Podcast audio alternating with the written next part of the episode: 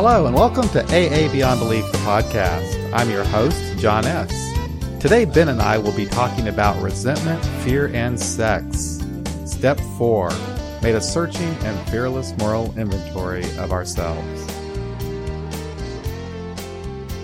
Hey Ben, how you doing? Good, John. How have you been? I'm doing excellent and looking forward to getting into the next step. We'll see how far we go. Um, we'll, we'll plan on doing steps four and five, but we might have enough to talk about in step four that that might just take up the full hour. But we'll see how it goes. So step four is um, made a searching and fearless moral inventory of ourselves. And and I guess Ben, maybe the best way to start is why don't you just kind of give us an idea of what what you think this step is about, and maybe from your your own experience if you just want to talk about it a little bit and then we can just kind of go into it from there. Yeah absolutely. Um, you know i kind of reread some of our literature getting ready for this and i guess my first experience with step four was very half-assed i guess i'd say. It was mm-hmm. um, you know i kind of was walked through it but maybe i wasn't quite ready to be walked through it. I was being kind of stubborn about it and then i went through and read on my own and um, you know, inventory. That's all I think of. Even now, when I go back and I read it, it's not that I don't believe there's such a thing as morals or they're important, but a lot of what I hear, even when I read through the literature, is it's not moral. It's, um, you know, with with some science background and psychology background, it's it's emotional it's cognitive it's um, it's slowing down our thoughts and taking a look at them and asking ourselves what's really going on. Did we do things that were immoral? I mean i suppose it depends on people's code of what they do. I mean mm-hmm. I, I certainly did things i i would never have done in my right mind and you know i probably still do things that aren't aren't the best but you know, I can definitely get behind the idea of needing to take an inventory. And, you know, in the end result, I think what this step did for me the first time I worked it and more thoroughly working it later was get, getting away from blaming everything else and just taking a good hard look at myself and saying, no, it doesn't matter what necessarily happened. It's how you react to it and what you're going to do moving forward that's going to make a difference in your life. That was the benefit it's, I got from it. Yeah, that was my experience too. Um, when I look back at my life, Ben, uh, prior to Alcoholics Anonymous, and of course I, I was kind of young, so I give myself some credit there, but I didn't really have a lot of experience with introspection. I, I always looked um,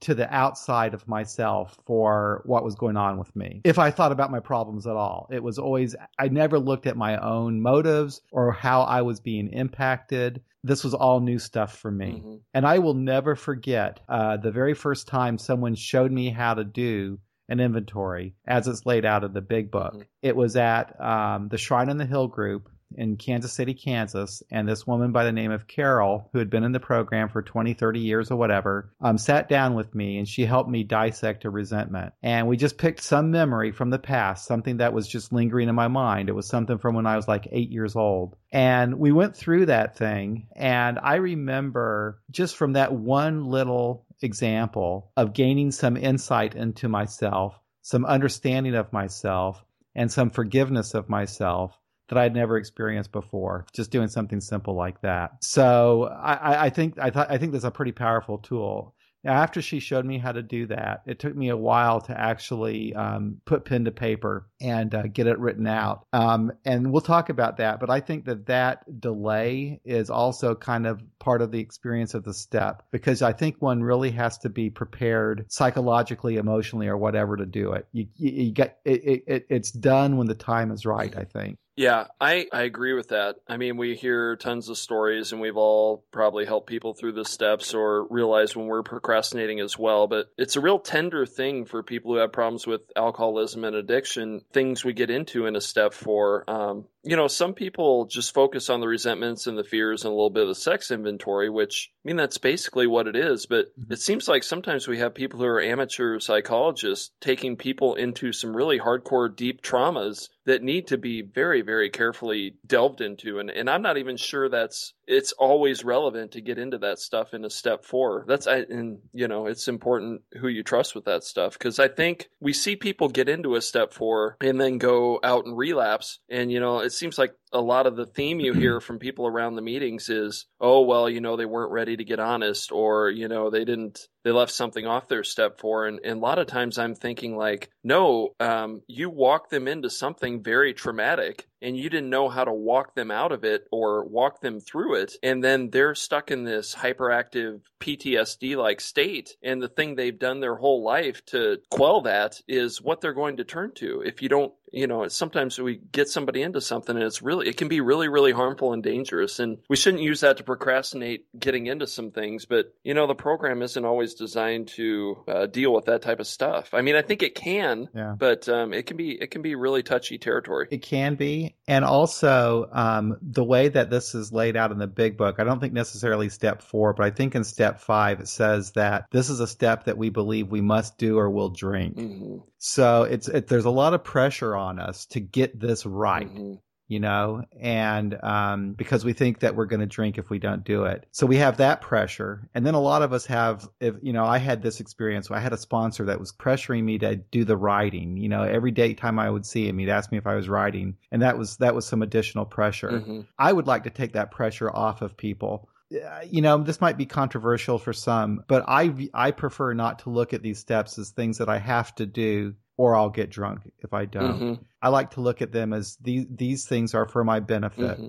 I do believe that they were helpful for me because um, I think that I, I, I did need to change mm-hmm. um, for my um, recovery to go better. For me to have a better chance at, at not drinking, I think I needed to make some changes in my life. And I think I needed to have some understanding of what was um, driving me mm-hmm. and making my life unmanageable. And this really helped with that. For sure. I think, you know, it's, it's this step again, we talked last time on step three about its empowerment. And this is further empowerment. Like you talked about just that woman walking you through how to, how to do a column mm-hmm. method mm-hmm. resentment. And I do, I really like how the book lays that out. I'm not so crazy about the seven deadly sins, but yeah, I, I did, I did use those to look at that. And it's, it's cool because you get to name what's bothering you. You get to name, you know that that second column is like where you get to really take the other person's inventory. And then the third one is saying but you know what's your part and how did this affect you? Um, right. um, so it's it's a really good way to break it down. And sometimes when i walk people through their resentments i don't maybe i'm a bad sponsor. I don't have i don't always have them say you list every damn thing you've ever been resentful about in your life. But if right. if i can get them started on this way of looking at their resentments then you can get to a place i think where you recognize your resentments when they're happening and you can break them down quick and you can get yourself back into a calm place. Yeah. My sponsor told me, and I think I heard other people at meetings talk about the fourth step, and they would say that you're going to recognize a pattern. So it's almost like you don't necessarily have to write down every single thing because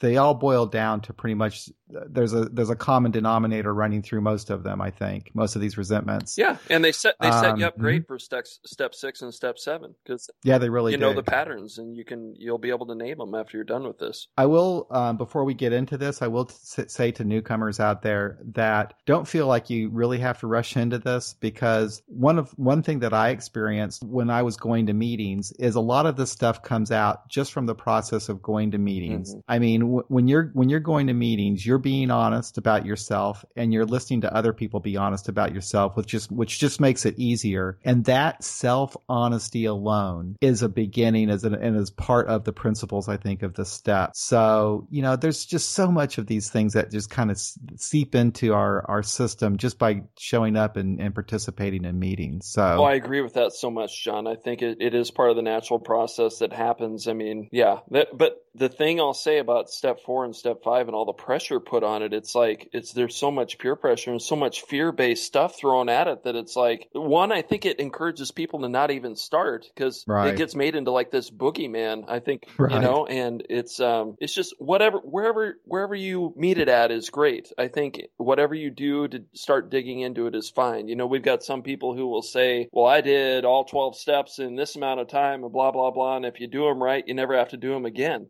I haven't, I haven't, you know, you just do it step 10 every time instead of another. Because Right. I'll sometimes say I work the steps every so often. And, you know, there's a few old timers that roll their eyes. Well, I'm not always prepared at any given point of my sobriety to deal with certain things. Things are kind of, I guess, for lack of a better word, revealed to me over time when I'm prepared to deal with them. It's like there's, Yeah. there's resentments that popped up, you know, like at eight years sober that I didn't even know were there. And I'm able to break them down now and get a better understanding of myself that there's no way in heck I could have even touched that or had any idea about it when I was a year or two sober. Exactly. I do the same thing. It's a this is a tool that you can use at any time. It just shows you how to um, break down these resentments and these fears, and to and to just you know it's a, it's a handy way to have some introspection and understanding of yourself. And I've used it out of order even um, before I actually did my official fourth step. I did a mini inventory on a situation that I had at work that was really bothering me, Mhm. and I did a fourth and fifth step just on that one situation. Um, so it kind of goes back to it's almost like anytime you put something on paper, it just kind of helps you understand, I think, what's going on with you. Um, so this is just kind of a handy tool for that. For sure. It's like the serenity prayer in action, just really quick. Exactly. It really is. So um, when we get into step four is set up by step three, and we talked about this last time. That step three, you know, is all about um, understanding that our basic problem is self and or self-centeredness. And I'm look, I got the big book in front of me There right you now. go. And uh, when we get into step four, it says that um, you know we need to look at the various manifestations of self, and one of those they say is the biggest offender is resentment, which I think is a really good way of of looking at it. And for those people who haven't heard this at a meeting, this helped me understand what a resentment was. If you break that word down, resentment, you re-feel Mhm. something. It's it that's what it is. It's it's reliving some past event and feeling the emotion of that past event today just as if it's happening right now. And why don't we have a little discussion about resentment, Ben? What what tell me what you how you feel about resentment and the value of of looking at resentments. You said it perfectly. I mean, it does. It comes from, I think, the Greek word uh, sentire, which is to feel. And so I think we always think of anger when we think of resentments, but it's not. It's like a lingering feeling about anything. Exactly. And, um, you know, I found during this whole process, it's a way to, well, it's a, literally a way to process those feelings and get, again, I'll come back to the empowerment thing. This is about gaining some control back over our own well being and not giving power to these either things that happened or other people in our lives or our own tendencies or situations we put into we're put into that um, it's it's just about taking back a little bit of our power and control over how we feel about ourselves and it, it is- Mhm. it is it's about feelings it's about re-feeling something and i there's some things that i i guess i still have resentments about because i still feel them but they are they're on a lesser degree and i can process them quicker and i can put them i can frame them in a different way so they don't have power over me anymore I uh, remember. I think there's a lot to resentment, feeding the fueling the fires of alcoholism. Um, I remember Ben sitting in, in bars, nursing drinks, and reliving some past event, Mhm. some trauma of my life. Um, you know, I. It, it, it was ju- it was just part of who who I was and what I was. Between the drinking bouts, there was always I, my mind was in the past somewhere frequently, and I think that what I found out about resentments is they they take on a life of their own. They take on their own reality. So what they they're based in fact, but over time we add to them to where we don't even know what's true or not anymore. Mhm. So resentment is a really good way of our uh, for us to trick ourselves, I think, and to um, kind of scapegoat our our problems and put them on something else rather than where where maybe they they belong. Right. Well, and it's a, a great way to keep things stirred up so you can put out the flames with some drink. Um, Yeah. it's, uh, yeah, it's this. The book is dead on about a lot of this stuff. I really, I really, really, really, as I was rereading it again, it's just it strikes me as how dead on they are about a lot of that stuff. It's sometimes the tone of it really annoys me but but they're right on about this stuff and it's about gaining that power back. And we don't have to linger in that crap anymore. There's a way to work through it and and not stay stuck in it. And when i Yeah. when i hear people talk about these things in meetings it's it's like the the resentment is cured and it's gone and it's this and it's that. Well there are some resentments that are like that for me but there are some that that still linger a little bit. They take time to to get out of those memory banks or something. But there's not I don't there's nothing wrong with you if you continue to have a little bit of resentment about something. But I think if if we're aware we have it, that makes it a little bit different. Yeah. For me, it, it wasn't like the resentments were removed, but I, I was able to gain some understanding of myself and forgiveness of the people that I resented. Right. So, Yeah. um, because I was able to put into context there, the, the, I was able to put into context the time and what those people were might perhaps going through in their life Mhm. and where I was at in my life at the time. I don't know. I, I could just see that, you know, we're all human beings. We're all doing our best. Mhm.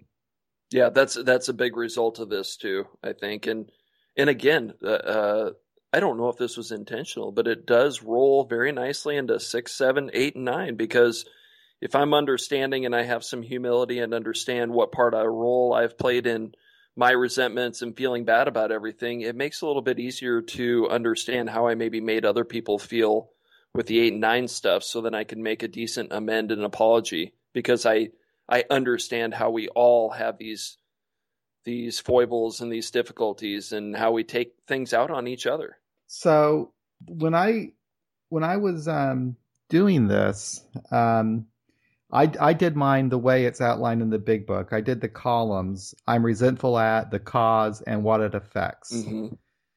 And for me, that was a nice, simple way of uh, of doing it. Mm-hmm. Um, you know, and and there's a there's a series of things that we go through. Now, when when when I was doing this, all I did is um, I sat down on paper and I, I just I just went through whatever memory would pop up in my head. Not maybe not necessarily in chronological order, just whatever would would come up. And I would just start by by listing those resentments, and then I would go back through and and look at the um, the cause and effect after after I did it Mm-hmm. putting out of my mind the what the other person's role but just simply looking at my part I, I i don't really see this as a as a as a scorecard of who's right and who's wrong who's good and who's bad this is just trying to figure out what made what made me the way that i am Mm-hmm. at the at the risk of being of being a, being a downer, I'll just kind of talk about my my first resentment, the very very first thing that I put down on my fourth step. And my resentment was at my mother for taking her life. Mhm. It was her suicide. And I had to list that as the very first thing because I know that that my drinking um, got way crazy after her death. Somebody gave me a shot of whiskey, and it was the best damn thing I ever had in my life Mhm. right after she died, and um, I was drunk for five years after that. And when when I'm talking about the sick um, resentments that I would think about when I was drinking, that would be the one event that I would play over and over in my head. So I took a look at that. Um, I took a look at, at at that, and I had to ask myself, you know, what what did this affect? What did this do to me? Mhm. Well, it certainly affected my sense of security Mhm. you know um, your mother is the one person that is supposed to provide you some some sense of security i would think you would you'd feel secure and and she left like that um, there was some fear um, that i would be like her Mhm. Um, this is the, her, what she did was a was a pattern in my family already she was the second generation in a row to end her life that way um, so there was fear there was um, s- uh, a loss of security, self esteem, um, being ashamed Mhm. of what happened. Um, this was a big secret in my family all my life my mother's mental illness and depression. And when she finally committed suicide, it was something we did not want to talk about. We did not want to be open about. So there was a lot of shame involved. And I carried that shame with me for a very long time. Mhm. You know, people would ask, "How'd your mother die?" Well, whatever. You know, it, I'd always have to make something up. Mhm. So, um, Well, and, it, and also, sorry to jump in, John, but it affected your relationships at the time and going in forward. relationships. Absolutely, it did. Absolutely, it did. So that's where I started. I started with that, and then I just went on down the line. Yeah. Now, and then we'll go into step five later. Doing this, um, do I still have that resentment? Is it something I can refeel? Yes, it is. Mm-hmm. I think to a certain extent, I, w- I want to still be able to refeel it. Mm-hmm because it because it gives me the the the ability to empathize with others who have the same thing. Mm-hmm. But it doesn't drive my life. I'm not sick with that resentment anymore. I understand what it did to me. I understand how it affects me. Not necessarily removed, but it absolutely does not drive my life anymore. Mm-hmm. And this this um, coming into AA and and finding this tool really helped me. I don't know if I ever maybe I could have gone to a therapist or something and got the same benefit, but this really gave me some freedom, some control, some way to figure out what the hell happened in my life from the time I was I, my earliest memory to that that point when I was actually putting this stuff down on paper. Right. Well, thank you for sharing that, John. Uh, you you said that so well what's brought to mind is I was talking with some friends this week about um, it was like REBT, which is rational emotive behavioral therapy, and it's a form of CBT. And a good four step or somebody helping you walk through a four step, like you obviously could do for someone the way you just described that, um, is very very similar to that. Um, in CBT, we talk about the ABCs. Mm-hmm. So A is an activating event, B is the belief about the event, and C is the consequence from the belief about the event. Yep. Well, when we tend to be in chaos or you know any kind of emotional unrest, this can be true for anyone, alcoholic, not alcoholic. We tend to think A leads to C. And I'll use your example if you don't mind. Mm, go ahead. My mom died so then C, I'm depressed and pissed off and drunk all the time. A to C.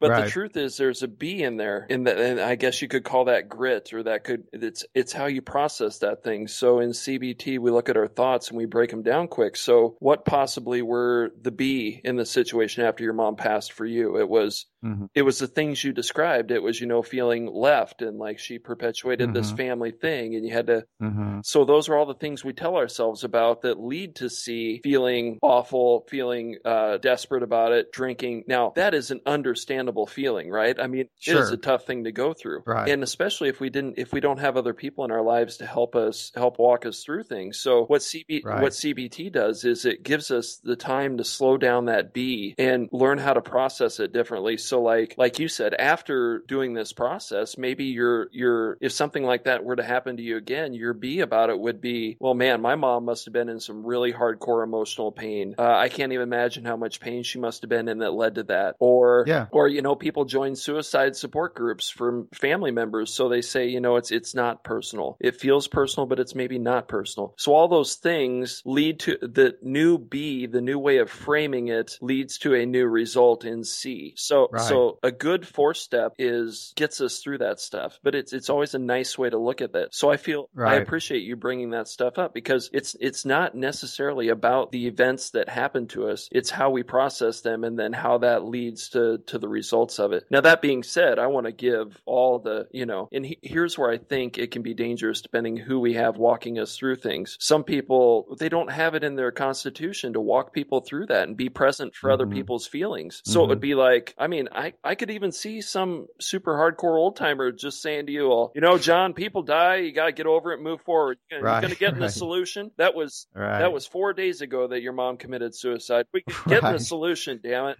Right. You know, but but what it's telling me about those people is generally those people can't stand to be present for other people's feelings, and I still have to remind myself of that when I'm walking people through stuff as a sponsor. I've got to allow them to feel what they're going to feel and not get in a hurry to rush them through feeling what they need to feel because in all honesty that is what addiction and alcoholism is on some level we are just putting off feeling what we need to feel and go through to get to where we need to get to and we just keep yep. kicking that can down the road and as we all know it eventually catches up for us catches yep. up to us and i see that there's some people it, it, it catches up with some of the notes i wrote down here that that the only depth they get to on their steps four through seven is realizing that they're selfish self-centered mm-hmm. and egocentric mm-hmm. at some point i think this thing has to get deeper than that and dig deeper than that. We have to be able to understand our feelings and feel them and allow ourselves and honor those feelings without just dismissing them But even so many of the sayings I will hear in meetings sometimes, it is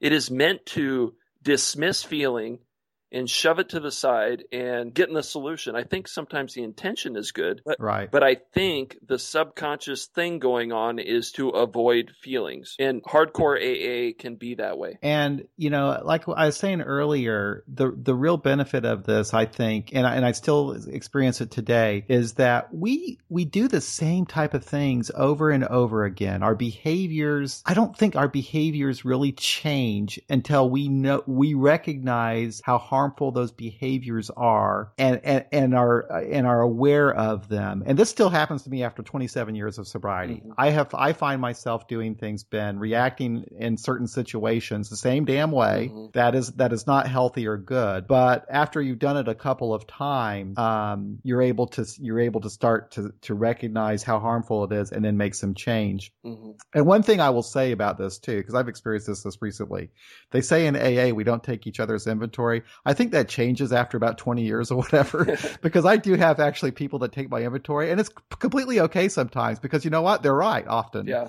And they'll say, John, your problem is, you know, and I'll say, yeah, you're right. right. That is my problem. Right. I, I see that I do I do exhibit those behaviors, but I know that th- these are good friends that do this, mm-hmm. and and they're not saying it in a judgmental way. They're they're just saying, hey, you know, um, this is something you might want to look at. This is something that's happened to me, and I, I can see that you're displaying this this pattern. Mm-hmm. Um, well, it's it sounds to me like because your pride isn't as strong. It's like you can take input, you can you can take feedback from people. It's a benefit of the step. Yeah, it's a benefit of all these steps that you're absolutely right because you understand when you do this, it's not about being good or bad, right or wrong. It's about being a human being. Mm-hmm. We're all like this. Mm-hmm. We all we all have we all have these issues in our lives. Right. We all have you know you know we we we are who we are today because for a lot of different reasons, but you know, a lot of it has to do with the experiences that we've had in our lives. Mm-hmm. And, you know, and we, and we develop the, this way of, of living, um, based upon our reaction to these experiences. Mm-hmm. And if we don't, we don't, a lot, most of us, I was totally unaware of, of this, you know, of, of what was going on. But once you have that awareness, it takes away the guilt and the shame and the right and the wrong. And you're just actually actually able to look at the actual uh, behavior of what you're doing and understanding why you're doing it mm-hmm. so that you can have some hope of, of making a, a positive change. Yeah, it makes it just like a, a, especially like you said, putting it down on paper, it just makes it a fact to look down at. It's almost like an out of body experience, like you're looking at someone else's something. It's just, it's just there.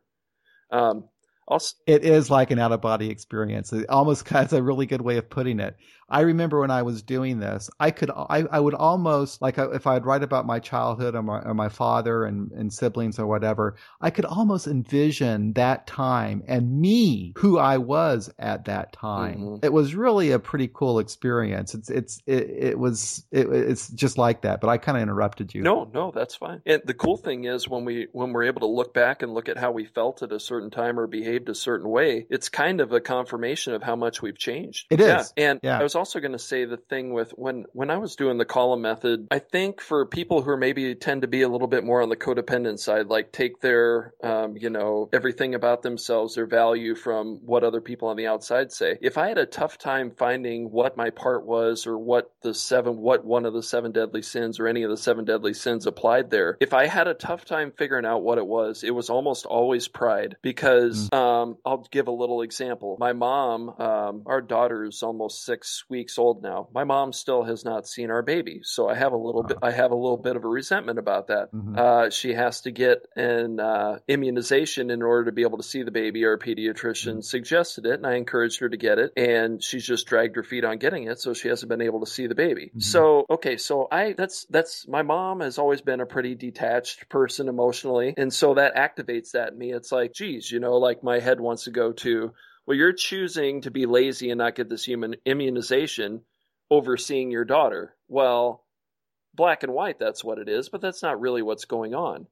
But, okay, so in the past, I would just sit and stew on that stuff. So, but now, because of what I've done and what I've worked on in myself, it's in the past, it would have been pride that would have kept me from, I'll say confronting, but I don't mean in like a mean way. It would keep me from saying something to her like, oh, well, I don't want to stir anything up and it's not right to upset somebody. But now I've also learned how to say things in a way that's not angry. And I can say, you know, mom, it hurts my feelings that you didn't get the immunization when I asked you to and that it puts off you seeing your granddaughter, you know? Mm-hmm. And when I can put things that way, it's not an attack. It's, nope. it's not, it's not just being out of anger. And I can tell somebody I'm mad now without sounding mad. Um, yes. Yeah. Because what you're doing, you're sharing your feeling with somebody. You're sharing what's going on with you. You're not making an accusation at the person. You're just saying, Hey, this is how I feel. Right. And nobody can argue your feelings. Right. I mean, that's how you feel. Right. And, and you're just sharing that with somebody. Um, and that kind of what you get, I think, from, from this program. You, you, you get the ability to not only for yourself to relate your feelings to another person, but when another person tells you how they feel. I know now, Ben, that if someone tells me that they feel a certain way, I have to respect that. Mm-hmm. That's their feeling, whether it's right or wrong or whatever. That's their feeling. That's that's that's where they're they're at right now in their life, and I certainly understand that. Whether I agree with whatever they're doing or not, you have to respect that when somebody shares with you how they feel about whatever is going on in their life or what behavior I myself might have exhibited that elicited a certain feeling or reaction in another person. I have to respect what their feeling is. Right. And, and that's that's why counselors always try and get people into that stupid I feel statement. You know, I feel this when you do this. It's because when you like you just said, when you say that to someone, you're not judging what they do. You're not saying it was wrong when you did this. It's just saying here's how I felt about what you did. And I screwed yeah. I screwed this up last week actually. Um, so we're always learning. I spoke towards the end of a meeting and it was uh yeah, it got really gaudy and it was that started tripping my trigger. And then it was people were kind of going on about anti-intellectualism and that it's not okay to think this thing through. You just got to do it. And so I stuck up for intellectualism a little bit and I said that, you know, I'm trying to intellectualize my way into staying here. I'm not saying I used to use my intellectualism or I used to intellectualize things to work my way out of everything, like into it, mm-hmm. into a drink, out of sobriety, out of the room. I go now when I'm thinking about things and putting them together, it's how my brain works. I'm trying to make it authentic to me in here. So I'm using a natural thing of mine that I tend to do and using it for good to try and stick around here in AA. And a woman right after I got done, first thing she said was, well, we all know people too smart to get this thing, but we don't know anybody too dumb. And we, we all yeah. got up to say the serenity prayer. And I just turned to her and I said, that was really rude of you to say that right after I said that.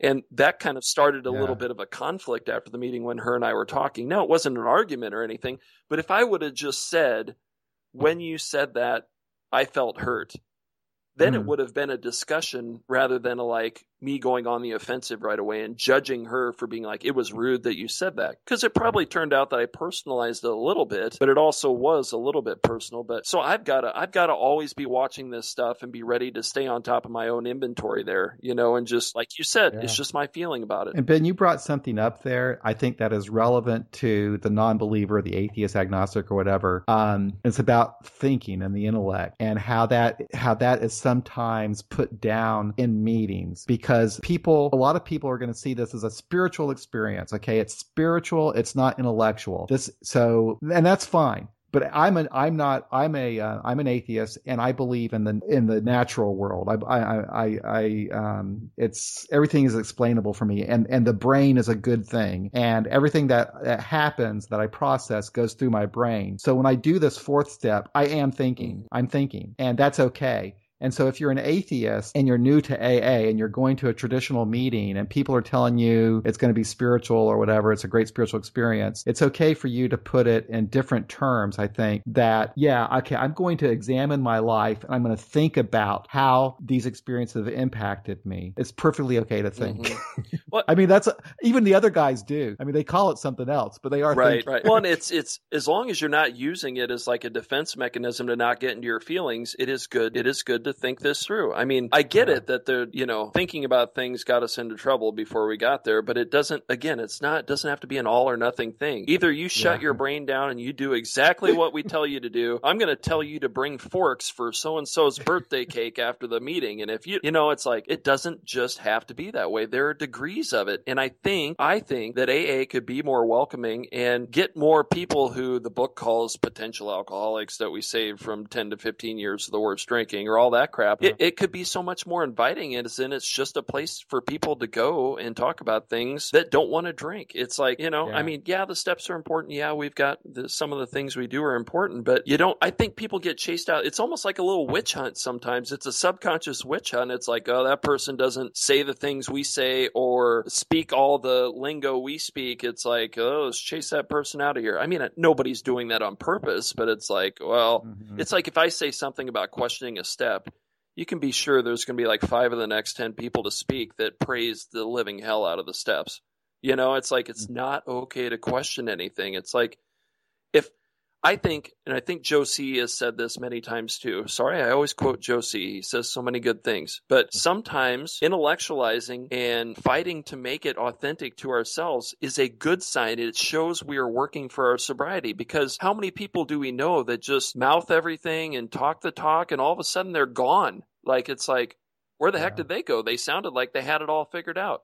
It's like, but we're so as a group and in the group think people are so uncomfortable with hearing anything that isn't just compliant that it's like, oh, we got to shut that down. To me, it's it's always a good sign because it shows that person wants to be there. They are working on it. They are fighting their way into it. It is a good sign. And as as uh, human beings, anyway, um, I mean, we, we are we're going to think no matter what, and you know, we we only stop thinking when we're dead. So um, that's just going to be a natural natural part of mm-hmm. this. But you know, when another thing I would say for the newcomer when they're working on this step. Um, one experience that I had was I, I, was, you know, I went to this group that was very much into the big book, and um, I was totally obsessed with doing this thing exactly the right way. And I remember um, walking around all these different people who had been in the program for a long time and had done the step, and I asked them how they did it. And would you know, I got a slightly different answer from every single person, right. and it and it drove me crazy. So there isn't really one way of doing this. Um, there's not a right way or a wrong way. I think it's the principle behind the thing that we're we're just kind of taking a look at ourselves and our past,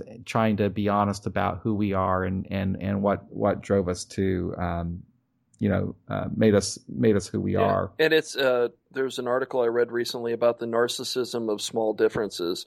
It's like for some reason that one small difference between us the fact I don't believe in God and another person does is such a big deal. Well, it's a big deal to me sometimes too. I need to own that. But to people mm-hmm. who especially believe in God, it is such a big deal that I don't believe. It's like we could we could be so similar 99% of everything else, but that 1% makes a huge deal and it, it doesn't have to. When you um you know, I I I worked this thing from the big book and at the time I I wasn't really an atheist or what I don't know, you know, so I, I was able to deal with a lot of this stuff really well, but I can understand how if you're an atheist, if you read some of this, it might be difficult. I want to read a paragraph and and kind of go how I I interpret it now because it's it's it's from the big book and and there's some spiritual language in there um, that could possibly scare people. But here here's what I'm going to read. Um, it is plain that a life which includes deep resentment leads only to futility and unhappiness. To the precise extent that we permit these, do we squander the hours that might have been worthwhile. But with the alcoholic, whose hope is the maintenance and growth of a spiritual experience, this business of resentment is infinitely grave. We found that it is fatal. For when, we, when harboring such feelings, we shut ourselves off from the sunlight of the spirit. The insanity of alcohol returns, and we drink again. And with us, to drink is to die. If we were to live, we had to be free of anger. The grouch and the brainstorm were not for us. They may, they may be the dubious luxury of normal men, but for alcoholics, these things are poisonous. So just, I'll just tell you a little bit about how I see that, Ben. Um, the maintenance and growth of a spiritual experience experience, whatever you want, however you want to define that. Um, for me, it's um, my sobriety, but with the alcoholic whose hope is personal growth, change. Um, this business of resentment is infin- is infinitely grave. Um, I think that maybe the language might be a little bit strong, but I, here's what I think about about why this how, why this could be dangerous for a possible relapse as far as resentment goes. And and Ben, it's okay if you disagree with no, me on no. this. Um, I think that resentments are a way in, a, in that, that we trick ourselves. It's almost a way that we lie to ourselves. We're not completely honest. We're we're a bit divorced of reality when we're when we're living in the past and um, refeeling some past event and adding to it to it. So I, I think that we're not present. We're not we're not really in reality. And if we spend too much time like that, I can see how you know it. Uh, you know, my thinking could be you know to drink. Um, you know, if I'm if I'm not being honest with with who I am, that that that you know I that that could happen. Also, the anger thing. Um, when you add that into the mix, um, when I when I was angry anyway, not everybody has the same experience. It was almost an out of control type of a of a thing. I didn't have control over my anger, and I mean to the point where I mean I would hit something, I would I would punch a window or kick my car or some stupid thing like mm. that. Just just reflexively, I, I I had that kind of loss of control. So if resentment and anger could cause me to lose control of of that type of a thing, then who's to say that it could cause me to lose control and just go out and drink? Mm-hmm. I don't know. What do you think about all that? I don't really disagree with you at all, John. And when you read that paragraph, as I read recently too, it's um, I don't have that big of a problem with it. You know, the sunlight of the spirit and all that stuff. But the one thing that that tweaked me a little bit was when it says we need to be free of anger. Again, I know I've talked about it already, but sometimes it's not it's not be, about being it's not okay to feel angry. No. We no one's ever going to be 100% free of anger in their life completely. Now, at, at given times if it said we need to work to be free of anger, whatever. I know that's that's maybe splitting hairs a little bit, but I'll say sometimes when anger gets brought up in meetings, it's like again, it is denial of the feeling of anger. It's like pause when angry. Uh, don't allow yourself to do this angry. Don't be angry. It's but instead it's like maybe we just need to learn how to process our anger differently and express it differently. I do think in the early going when we're so um, stirred up, it is best to just shut up and pause and not say anything and maybe process that anger with somebody else. But if we don't learn somewhere along this way how to express our anger and that um, and that anger is just anger. It should be an indicator to us about something. yeah, it's it's it not is. something to run from. It's like when when we used to, you know, you get taught about feelings in treatment. We talk about them in AA sometimes. It's like sometimes people would say, "How come there is one good feeling up there and five bad feelings?" So it's uh, mad, sad, glad, hurt, afraid, ashamed, right? Mm-hmm. Well, mm-hmm. I would always say back to him, I go, "It's interesting that you say that because I look up there and I see six feelings." I don't see bad ones or good ones. Mm-hmm. They're just feelings. You know how we frame them is what matters. If if my child went off and um, you know did something malicious and um, you know was just whatever, it would be a normal thing to feel some anger. So it's not oh God, it's not okay to feel angry. I got to watch it. It's right. not. It's not okay to stay angry and not resolve. Exactly. Exactly. Anger is just a normal thing. It's not it's not. It's it's what it's what it. I, I, like the way you put it. It's a way of almost. It's like almost like a barometer of asking yourself, "What's going on with me? I'm really angry. Something's bothering right. me here." You know. Um. So I know one person who's who asks himself whenever he's angry. He says, "What am I afraid of?" Mm-hmm um, it's a just it's just a good way of stopping because it's like wow something's wrong. Yeah. Um, it's there's something I need to ch- I need to check out here. So anger is okay in that in that sense. Now I don't want to be crazy angry you know violent right. and not so crazy um, angry all the time. That's no way to live but there are things that happen to a person in their life that does make them angry right. and that's that's just perfectly normal. So um, when they say the grouch and the brainstorm is not for us that's a dubious luxury of, of normal men um, you know yeah i guess we don't want to stay angry like you said. We don't want to be angry constantly and maybe there are people who can do that.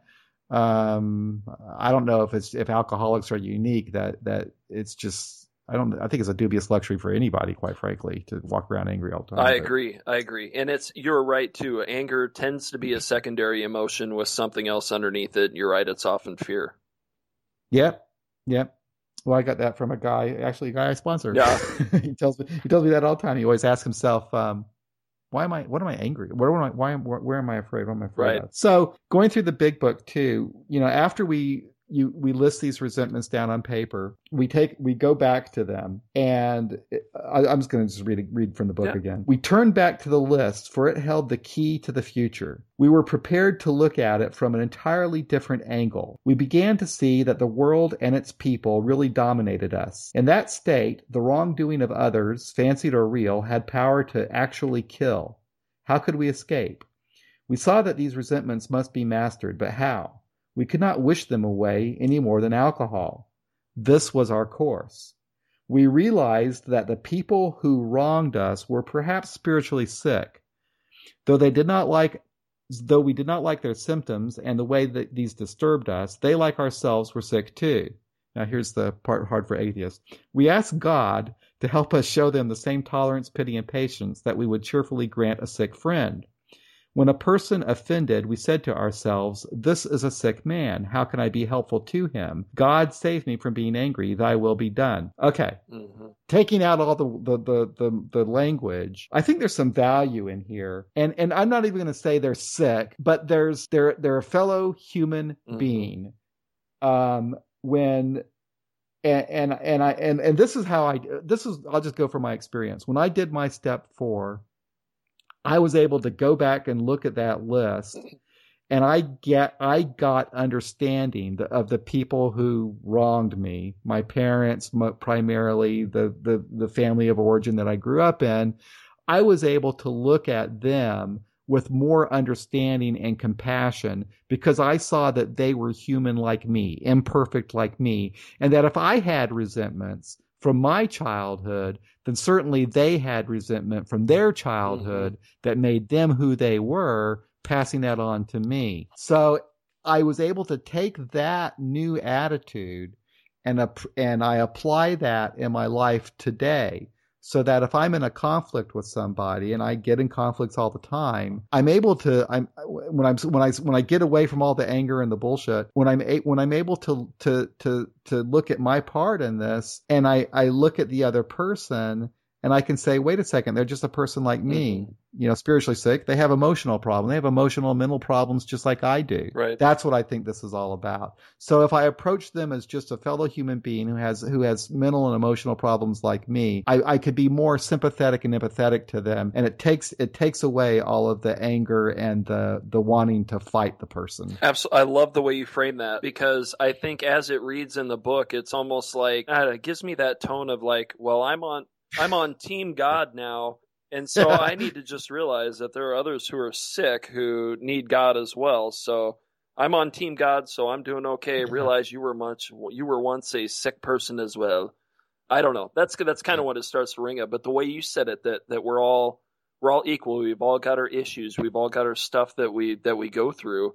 And sometimes, well, especially going through this process, this is where I can get behind we can get to a place where maybe even an average, ordinary person who is not an alcoholic doesn't always have to get to. Like we've got we've got yeah. this great process to look at all that stuff. Yep.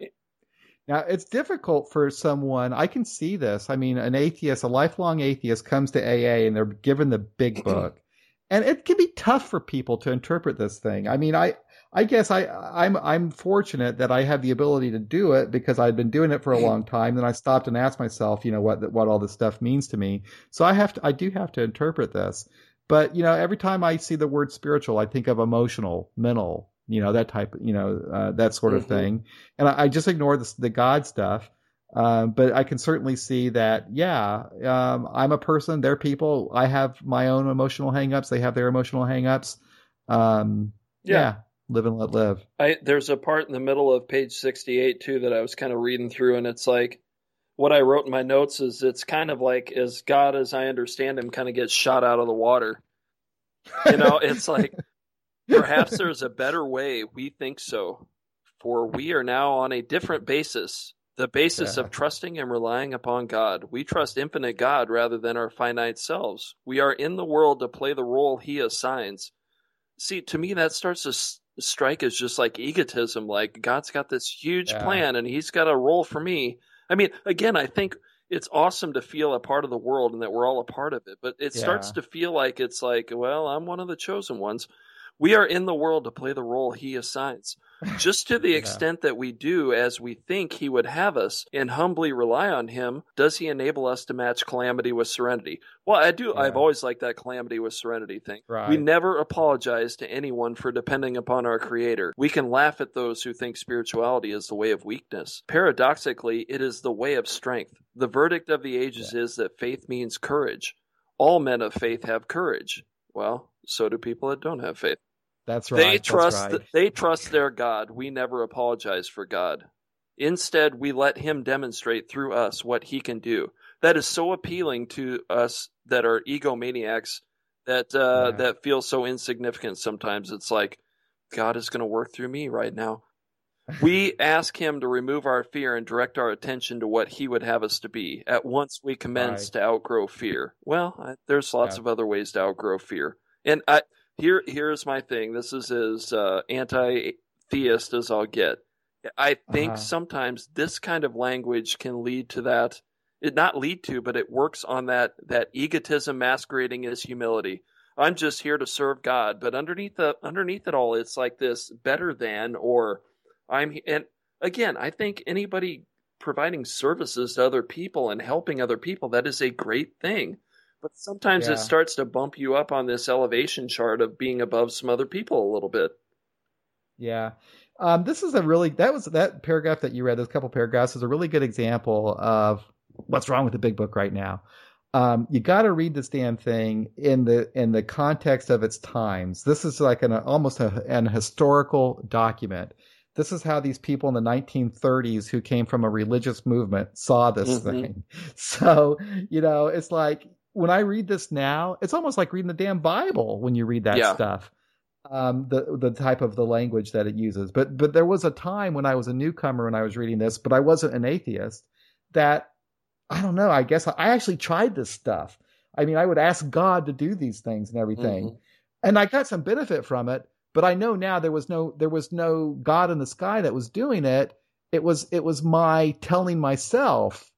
You know, it, it, you know, it says um, you know, I, you know, I might have been asking God to divorce myself and that stuff, but I was asking myself is what I was doing. I was telling, I was talking to myself. So I guess there's some value to that, that self talk. But yeah, you know, a lot of this stuff when I read through that, it's really difficult to use. And, and that's, that's one good thing about this podcast, Ben, because you know, there are people out there who are atheists in AA who don't, you know, they might not even know about agnostic AA groups and they're struggling with this Mhm. stuff they're struggling with this stuff. It's like, or they might not even be going to AA to begin with if they pick up this book and they read this. It's like, what in the hell? This is crazy. Right. Um, so yeah, it's very, very tough stuff. Um, and the whole thing about faith, it's, yeah, I, I don't want to abandon the big book altogether, but we need in Alcoholics Anonymous, we need to have some updated literature that addresses this step and all the other steps in the 21st century language that we use today and not the Oxford language, Oxford group language of the 1930s. Keep this for historical reference so that we know where we came from. But for goodness sakes, can't, isn't it time that we start building on this and, and start making making it possible for like the 25 year old in the year 2016 to come in and read something that they can relate Yeah. Yeah, it's um I. Sorry no, for that. I'm with you. I'm with you. It's I didn't I don't know why, but the first you know four or five years of being in the program, I didn't struggle with when I read through this stuff. I don't know. I just automatically like translated it all in my own head as to what I thought it meant. I mean, I kind of gave the God thing a shot too, and I'm one of those people who coming into AA and recovery, I've become less. I mean, I've gone from being kind of agnostic ish to being an atheist. Um, but it's, I just, we, I go to some meetings and it does feel like, I don't think it's intentional, but the meeting feels like here we are talking in modern day language about what the book is trying to get at. And those, those are great meetings. But, but when you said something like this earlier, when I when, when I've tried to go to this book and try to learn it like I would a math problem and figure out how to parrot it, it has not worked for me. But but when Right. I've engaged it, and I said this in the meeting I was in last Monday, when I try and engage it where I'm at and try and make it make sense to me, then it started working for me. But if I'm just like, oh, I've got to read this part of the book to know exactly how to do this. No. Um, there's a line, I think, in We Agnostics where it says, don't let any bias we have against any of this stuff stop us from asking what these questions mean to us. Yep, that's my favorite line in the big book. I love that. I love that line because it's it's not saying learn this, do it. This is the right way, and if you're not doing it this way, then you got better. You know, you're not quite working AA the way it works. It's asking us yep. to engage in it where we're at and give it. It doesn't yep. say. It's like in meetings where they'll say, "Well, what do you have to change?" Well, everything. No, the books asks us to be willing to change everything. Right. Not to change everything. Now, do we have to change quite right. a few things? Yes, some of us more than others, but we had to be willing to change. Yep. But that whole thing about asking yourself what, honestly asking yourself what these things mean to you, absolutely do that. And that doesn't mean that you have to conform. That doesn't mean that you have to say, okay, I got to figure out a way to make the God, make it God. No, no, no. You could you could say, yeah, to me, it, it, it absolutely has nothing to do with right. God. It has to do with psychology and uh, you know and and that that kind of thing. But um, yeah, that's what I did when um, I mean, I've talked about this so many times. People are probably tired of hearing it, but when I first realized that I was an atheist after being in AA for 25 years or whatever, I did that. I asked myself, what do these things mean to me? And I started writing it out. And when I did that, the program really came to life for me. The steps be- became much more meaningful to me. So that is my favorite line. And, and, and ironically enough, it comes from our least favorite chapter, the chapter to the agnostic. It's the only line I like in that chapter, I believe. If you look at my big book, that's about the only thing highlighted in there. Yeah. Um, but yeah, it's, I think sooner or later, you know, we've got to be authentic to whoever we are. And if if you get into that book and who you are as a person who believes in God, more power to you. I'm not fighting to get people to not believe in God. That right. is that is right. not my mission. But but I right. I do I will stand up for my right to not believe and be an AA because as we know there are tons of quotes, tons of relevance relevant things said by Bill over the years that show we're not just we're not just some uh, well let's use Bill's own words from earlier. We're not just some savage belligerent who, you know, is just trying to right. stir up shit. I'm trying to be authentic to who I am. And I think that is the true power of recovery for me. It is like I'm able to let go of, well, who am I supposed to be? Or right. or who would my dad who's been dead 6 years have me to be? Well, guess right. what? That doesn't matter anymore. And some of the things he wanted to me me to be were insane. You know, it's it's yeah. not good. It's like allowing us to have our own life walk our own authentic path, and be able to feel comfortable and okay with that.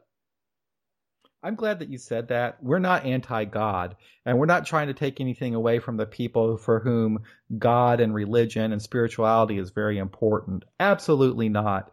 I mean, that's great that there are people that are perfectly comfortable with this language in the big book, big book today, and I don't want to take it away from them. I, I don't want to change a damn word of the big book. Keep it forever. I'm saying maybe get some other other books. But yeah, we're not anti God at all. But we're just wanting to say that there's a lot of people out there that don't believe in God, and let's make room for these people mm-hmm. too. Um, it's really tough for people um, out there. I mean, I get people all the time, Ben, coming to our meeting who are atheists, who've been in, even been in AA for a long time, and one of the first questions they ask me is, "How do you work the steps? Mm-hmm. How do you work the steps as an atheist?"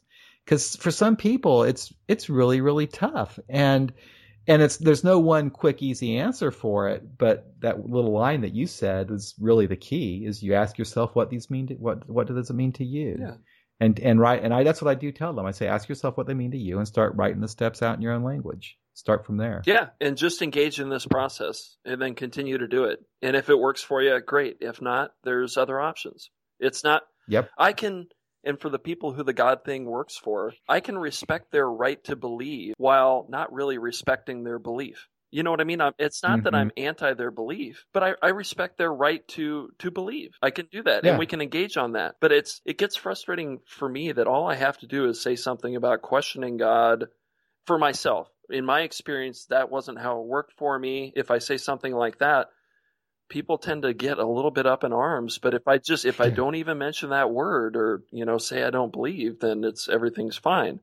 So it's yeah, and I can see how I can offend people because I'll I think it's almost funny sometimes the God stuff. I, I crack up mm-hmm. over mm. it, you know. I I think it's hilarious because I, to me it's so it's so ridiculous that there's some God that does stuff. I just start laughing but I know that the person who has deep convictions about God, they would be offended by my by me having that attitude. Right. But I'm not trying to be offensive. I genuinely think, wow, this is this is crazy. Mm-hmm. this is but but I guess I sh- is it wrong for me to think like that? I mean, that's just who I am. Yeah, I don't. You know, I suppose if as long as I'm not acting out of that in a meeting, I think it's okay. Which I'm not always good at. Which I want to use this as a chance to say because I've been contemplating about going to Austin and all that stuff because we've got a new baby.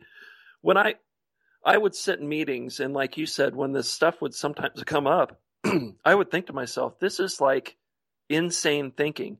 And then I'd, I'd, you know, I would talk to some other people I trusted around the room, and I'd be like, "Does is this crazy or what?" And like people would be like, "No, no, you know, that's the way it's always been." That's what, and it's just, and I'm like, so especially when I was newer to the room, it's like I hadn't been, I'll say brainwashed, but I hadn't been engulfed in AA for so long that this insane stuff that happens and gets said seems so logical. You know, it was yeah. so when I went to Santa Monica the first time for the conference, it was cool just to be talking about something or an issue, or it could be in a workshop, or it could be, mm-hmm. you know, between workshops, and just have somebody say, Oh, yeah, I've had that thought too. And then I'm like, Oh, thank God I'm not crazy. It would yeah. be like, you know, me as a new parent in a moment of frustration. Sometimes it's like, I'll think, what in the hell have we gotten ourselves into? Did we make the right choice here?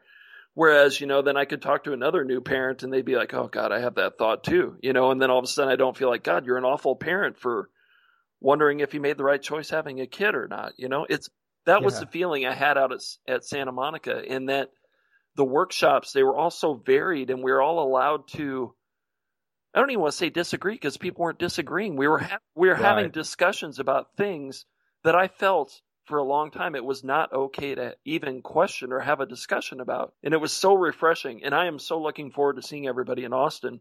And I hope we can make it work with uh, having a new baby and everything. But I hope you can too. I'd love to see you there. I, I first met you in Santa Monica, and you know you're right. We we all have these different, all these various um, views of and approaches to the program, even when our in our community.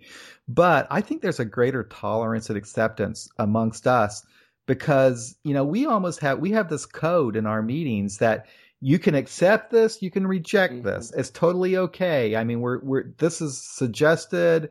I mean, I think that we're more open than the more rigid. I mean, if I mean there are groups that are very very rigid about this and they would not there's got to just be one way of doing it, you know, and we're not like that at all. So we're more accepting, I think, of the different approaches. There are some people in our in uh, at the convention who don't even want to have anything to do with the steps right. at all, and that's perfectly fine. I'm okay with that. The first time I heard it in my life, I thought that was crazy. What do you mean? You know, you know, you don't, you don't want to do right. steps. I thought it was absolutely insane. But now I'm I'm relaxed about it too because I I've realized, yeah, you know what? Who cares? You go to meetings and a lot of this stuff happens anyway. I mean, right. So, well, and I think yeah. for anybody, and I'm speaking for myself too, if I want to try and control what anybody thinks about AA for, on this atheist side, even like, why would we even dare work step two and step three or this or that? It's, but I can have that belief for myself, but I shouldn't try and control that for anybody else who claims to be an atheist or an agnostic. It's, it, it's, it's the same thing as a dogmatist, just on the other end of the spectrum. It's, mm-hmm. um, again, the the thing that I like about well, I've been to several agnostic and atheist meetings at different places. Some are more formal, some are more like you're just sitting around having coffee practically. Uh, right. You know, I we I was at coffee with some friends last night. We were talking about finally starting a meeting here. And one of the people is a believer who wants to be involved in this. And um, another one of the women said, Well, I always just like getting together with coffee. Why do we need to make this some formal meeting thing? And I said, well, go. some of the meetings I go to are totally informal. Stuff's yeah. barely read. People are just having conversation. You know, yeah. a, meeting can be anything. That's not a bad way to have a meeting, actually. yeah, especially if it's small. I mean, it's uh, it's we have the right to have the meeting be whatever the heck we want the meeting to be. We absolutely we have do. that right. Yeah, we're starting a new meeting here. Uh, it's going to be noon on Saturdays, and I'm wanting to do something different with it than what we do at our typical other meetings. All of our meetings are like almost like any other AA meeting in Kansas City, in that we have a reading that we that we base our meeting Mhm. on, and then we all go around and talk about it. But um, our the only difference with our group is our readings aren't the big book. it's some other it's like Joe C's book or something.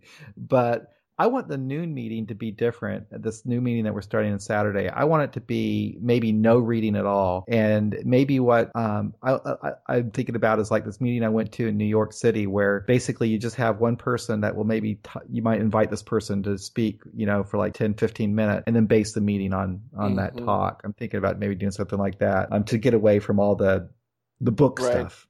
Well, it, it happens half the time in meetings anyway, right? A topic starts out as one thing and then somebody says Yeah. something pretty good and it bounces off of that and yeah. Okay, let's go into one other thing about this this um, inventory. There's another part to it, and they they wrote a whole section on it. It's the sex the sex Mhm. part. And you know, when I when I was doing this, um, my sexual experience, I didn't really have that a lot of sexual experiences or uh, really at all, but I did have um, hang ups, relationship problems. Um, I I was. Uh, my my drinking um, prevented me from having healthy relationships with the opposite sex. Um, I would have um, a girlfriend or something, and I would just get drunk and and leave. Um, I I would um, not keep commitments, or I, I had this fear of intimacy. Mhm. Um, so I had I had that's the kind of stuff I had to look at is the relationships with with the opposite sex, or if you're if you're gay, um, the the same sex, your partners, whatever. But I that those those emotional romantic relationships. I did take a different look at them because maybe there was some something different going on there. So that's kind of how I approached it. But I looked at it the very same way that I did with my resentments. I just basically looked at each relationship, each person that where the relation where the relationship went wrong or whatever, and which was almost every single one of Mhm. them. And and I and I tried to learn something about myself. And I did use that. This was the most difficult thing for me as a as a new person in recovery was trying to figure out a way to have healthy relationships and start dating because I was a I was an incredibly shy person um, um, Ben when I was a when I was a Mhm. kid when I was like in high school and stuff when I was learning how to when I was starting for starting to date I was so damn Mhm. shy. And um, it was alcohol that made it possible for me to kind of get over that shyness. But damn it that alcohol I couldn't control it. So it was like I was taking it as some type of medicine to make to give me the ability to talk. But I couldn't stop the drinking. So I'd end up just being an idiot and and and disappearing. So I could never have a, dec- a decent relationship ever when I was drinking. Right. so the step helped me a lot because I was able to examine my problem here with with this. You know what was I afraid of Mhm. um where was I where was I selfish self-centered um self-seeking dishonest and afraid I was able to take a look at my part of that then I was able to make some change going forward. But for me, it was it was very very slow um, to do. And I will make an aside comment. I think one thing that prevented me from um, that slowed down my growth in this area of personal relationships with the opposite sex while I was in recovery. I went to an all men's group, Mm. all men's group, so I wasn't getting feedback and input and and from women. Yeah. I I missed that for most of my sobriety. Um, and I so I think that's kind of important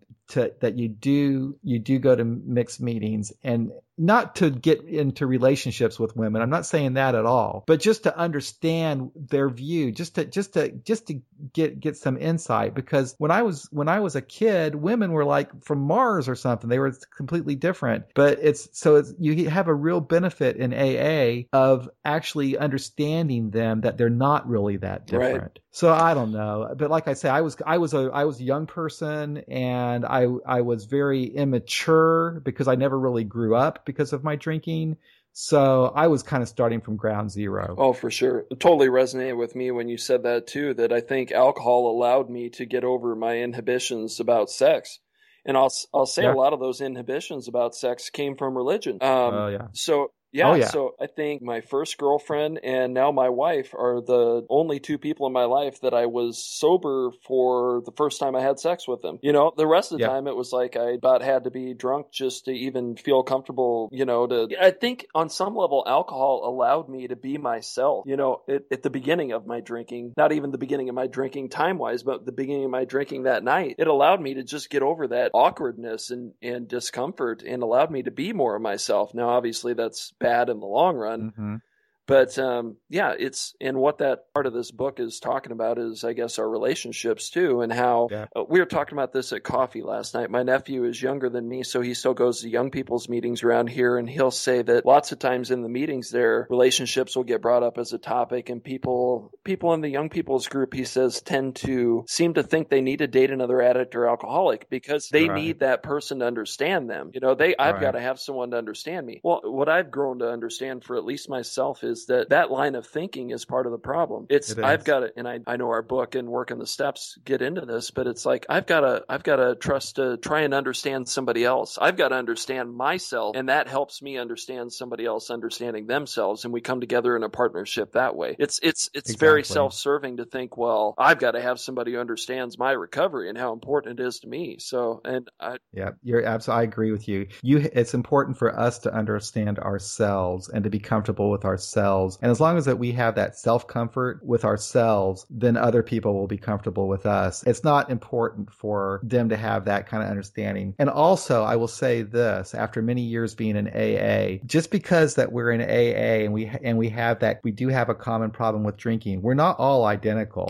Right. Cause, you know, also I could, I could sit there and talk to somebody in Alcoholics Anonymous about what depression is for me and, and they would have no clue, mm-hmm. you know? So there, there, we, we don't have a, a perfect understanding on everything. Um, I never dated anybody in the program, and I it's okay to do that. Um, but you damn it, make sure that you're that you're that you're that you know what you're doing, that you're healthy, that you're both healthy, that you're both in a good place to start doing that. Because I think it can be dangerous um, if you're not both, you know, what what happens if the relationship doesn't work out? You know, and you're going to go to the meeting together again. I don't know. I mean, I think there's a lot of issues there. Uh, I never had to deal with it because I went to a men's group, yeah. so I never really dated anybody in the program. When I got married, my wife is not having knows nothing about AA except for through me, and and that's fine. Um, so I'm okay with that. But there are a lot of people that have relationships in, in the program. Um, yeah, it it uh, it does make it awkward. I think when people break up. I've I've never had a relationship in the program either. The first four years I was sober, I didn't date anyone, and that wasn't some huge commitment or anything. It was just well, I was spending plenty of time in meetings. I was, yeah. uh, you know, working on becoming a counselor and all that stuff too. So I just didn't. It just, I knew I wasn't going to actively seek that for a while, and it just never really presented itself. But it, it, it's definitely awkward figuring out how. And I understand where the young people in those meetings come from too. It's like, wow, I drinking used to be so much a part of my life and how I defined myself, and and it made me think, you know, well, other people aren't going to think I'm fun anymore if I don't drink. So I need to be with other people who are sober and know how to have fun and this and that. But it's like, right. it was more I needed to learn myself and understand myself and learn how to have fun sober so I could participate with other human beings who were, you know, doing whatever they did. And something I found out because when I, I started dating after maybe I guess I was two years sober when I I went on my first date, and I wish I would have. It doesn't matter. I'm married happily, happily married now. I don't know what happened to her, but she was a very nice mm-hmm. person, and I knew her from I knew her from a previous um life somewhere. It was a college or whatever. Very nice person, but um, for whatever reason, I didn't I didn't pursue that relationship. I, I don't know if I was really ready to get involved. Um, but there was no pain involved with that, and and I remember when I did go out with her, that drinking had abs. There was she wasn't interested in drinking at all. I mean, if she did drink, it was it was a normal thing. So back when I was drinking, I, th- I might have thought that everybody was a drinker, but not necessarily is is that the case. In fact, I remember I remember when when I was drinking, Ben, I would show up for a date and I would be drunk, and the poor girl, she was sober. Yeah, yeah. you know. so anyway, but then I started dating a little bit more, and the hardest part for me was the rejection. Mm-hmm. That would that comes from it because not everybody's going to want to go out with you, and not everybody's going to want to go out with you again. And boy, that was just devastating for me when I was very first starting yeah. out. And and by this time, I'm like in my late 20s or early 30s, you know. So I I'm acting like a high school kid, right. you know. But this is the kind of stuff that I had to learn. It was very, very, very difficult. I'm glad I didn't do it with someone in the program. If if I had a home group where I was doing that, I don't know if I would have been able to handle a rejection. Yeah. Um, well, yeah. It's tough. Well, it, Tough, it definitely tough. threatens your security then if you know how much AA means to us in the early going. When I uh yeah, dating for me too when I was drunk was uh, a mess. I either dated people who were just as sick as I was or even sicker than I was because I think it allowed me to deny my drinking problem when somebody was a bigger mess than I was. And I, w- I would mm-hmm. fall into relationships. I never really chose it never felt like I chose them. I mean, we always are choosing them, but I would just fall into them. And if somebody who was a decent person somehow a few decent women seemed to actually want to date me during all those times I was partying hard um, I would push them away like really subtly push them away or not not engage in anything serious because I I think I knew that if I was going to be with that person who was a decent person, it would mean I was going to have to clean my act up and that I, I wouldn't yeah. be able to do what it seemed like it was I wanted to do. So I ran from that responsibility like crazy. But then the, the hardcore party woman at the bar, I mean, I would fall into those relationships and feel like I couldn't get out of them. I would take on more of the codependent role in those relationships then. And, mm. and we'd bounce back and forth. And I remember I would drink less for a while because they were such a mess. And then it probably, you know, this is some four step stuff here, but it was kind of, mm-hmm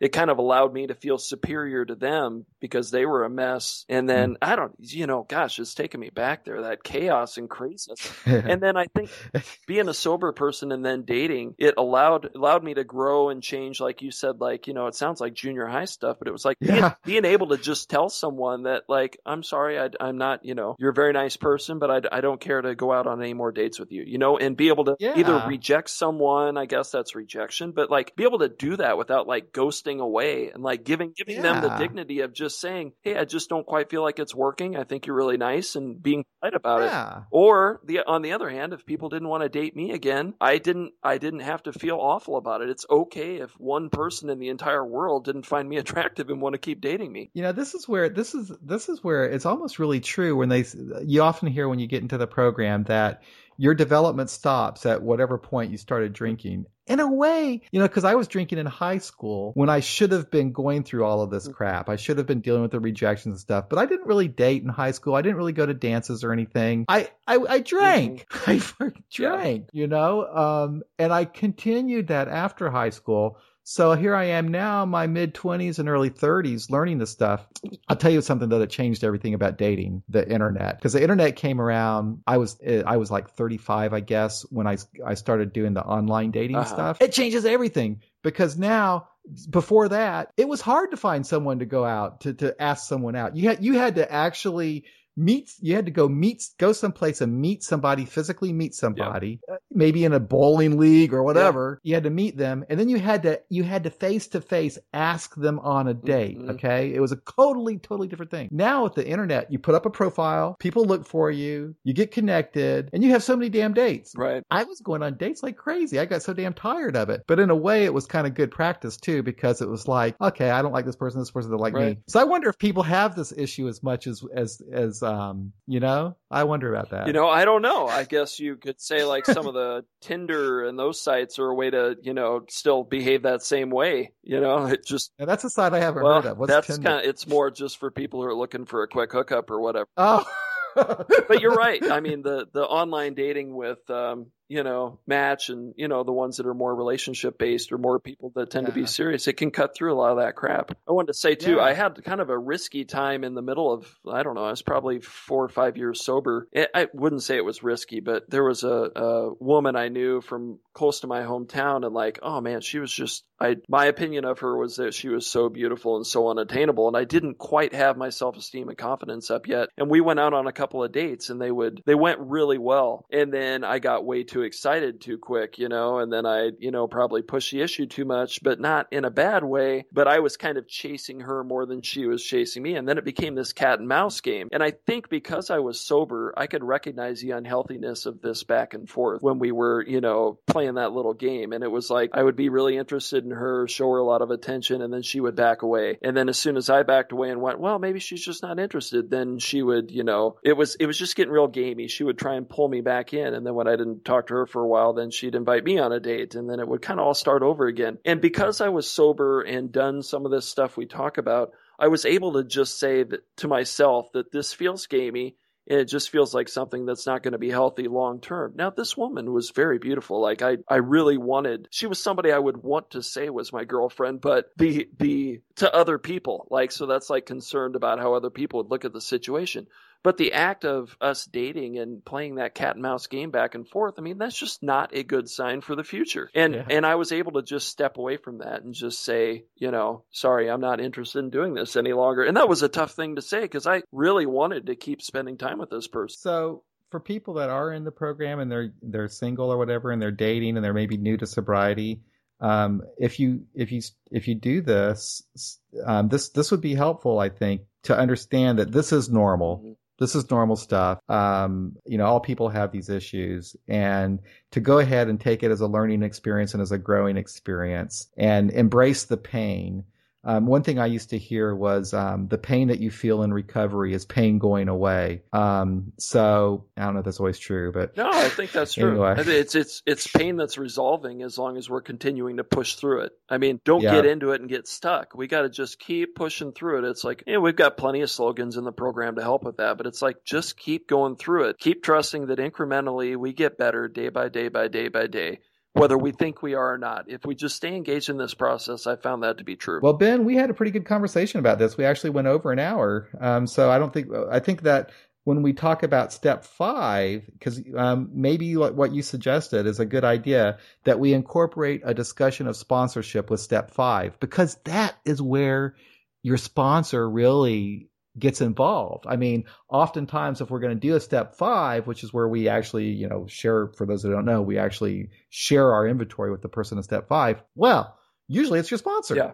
So it's a great time to talk about sponsorship. Absolutely. Too. Well, I hope that this this discussion was helpful to people out there. Um, I look forward to writing, doing a little write up about this. And if you want to write something, Ben, too, that would be great to put up there about the fourth step um, that we could put up there with the podcast. But um, a pleasure, Ben. Very, very much a pleasure to speak with you. I enjoyed this a great yeah, deal. Yeah, me too, John. Thank you so much for including me in this. Well, that's it for another episode of AA Beyond Belief, the podcast. I hope you enjoyed the conversation. We'll be back next week with another episode featuring Mary M., who will be sharing her experience, strength, and hope as an atheist in AA. We'll talk to you then.